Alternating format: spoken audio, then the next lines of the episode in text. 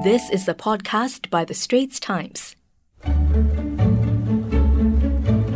So, Minister, you've been M P for Yishun for thirty-one years. What do you want to be most remembered for as an M P there?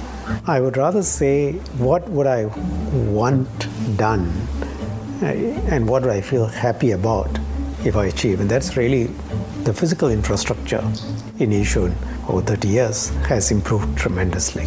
And people can see the changes. One of the things that I frequently uh, get, one of the comments from people in Yishun is they understand, you know, it's a lot of hard work, a lot of upgrading done.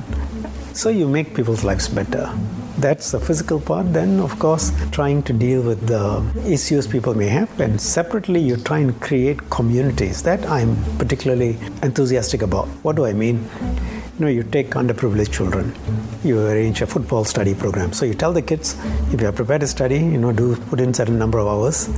Then you can also join this football program where you can play football and you'll be coached on football by good coaches. So people come in. You create micro communities. That's important. How often do you spend time in, in your constituency, given your very busy schedule? You want to run a constituency, you have to spend the time. So you have different things. You have wakes, you have weddings. Pretty much almost every night I will be at some event. Then you have uh, Meet the People sessions. For that, nowadays I also ask my fellow M Ps to help me. Separately, I make it a point to walk around the ground very regularly. You have to do that. You have to talk to people who are not coming to see you. You've got to go out and see them. Then you've got to make sure there are house visits that are organized. So I don't sort of keep track of every single event. You've got to be present.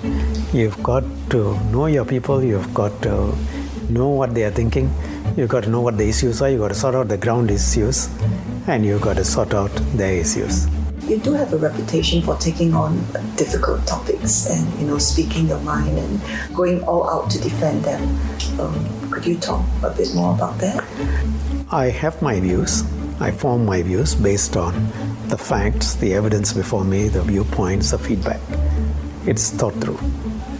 That when somebody questions it, I will explain it. I am prepared to defend my viewpoint. I am prepared to explain. And if somebody points out to me that my viewpoint is not accurate, I am prepared to change my viewpoints. How do you think the government has changed in those thirty years? You've been witnessing politics and being a part of politics. And how do you think the electorate has changed? I think the central function of politics hasn't changed, and the expectation of people on what the function of politics is, maybe it hasn't been articulated, but I don't think it has really changed. And it's really this. Uh, I see it whether in Singapore or elsewhere. What is the function of government? What's the function of politics? A strong central government is necessary, which is able to act in people's interest, but whose powers are completely subject to people's will, so that at the end of five years, people can throw you out if they're not happy. So that is important. The regular accountability in Parliament as well as outside, plus the ability of the people to throw you out, to keep the government honest. This is important. Okay, thank you very much. For okay. Lunch. Thanks. Thank you.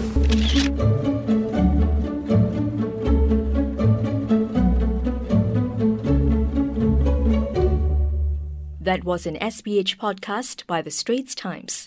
Find us on Spotify, Apple or Google Podcasts, or streaming on Google Home. Do feedback to us at podcast at s p h dot com dot s g.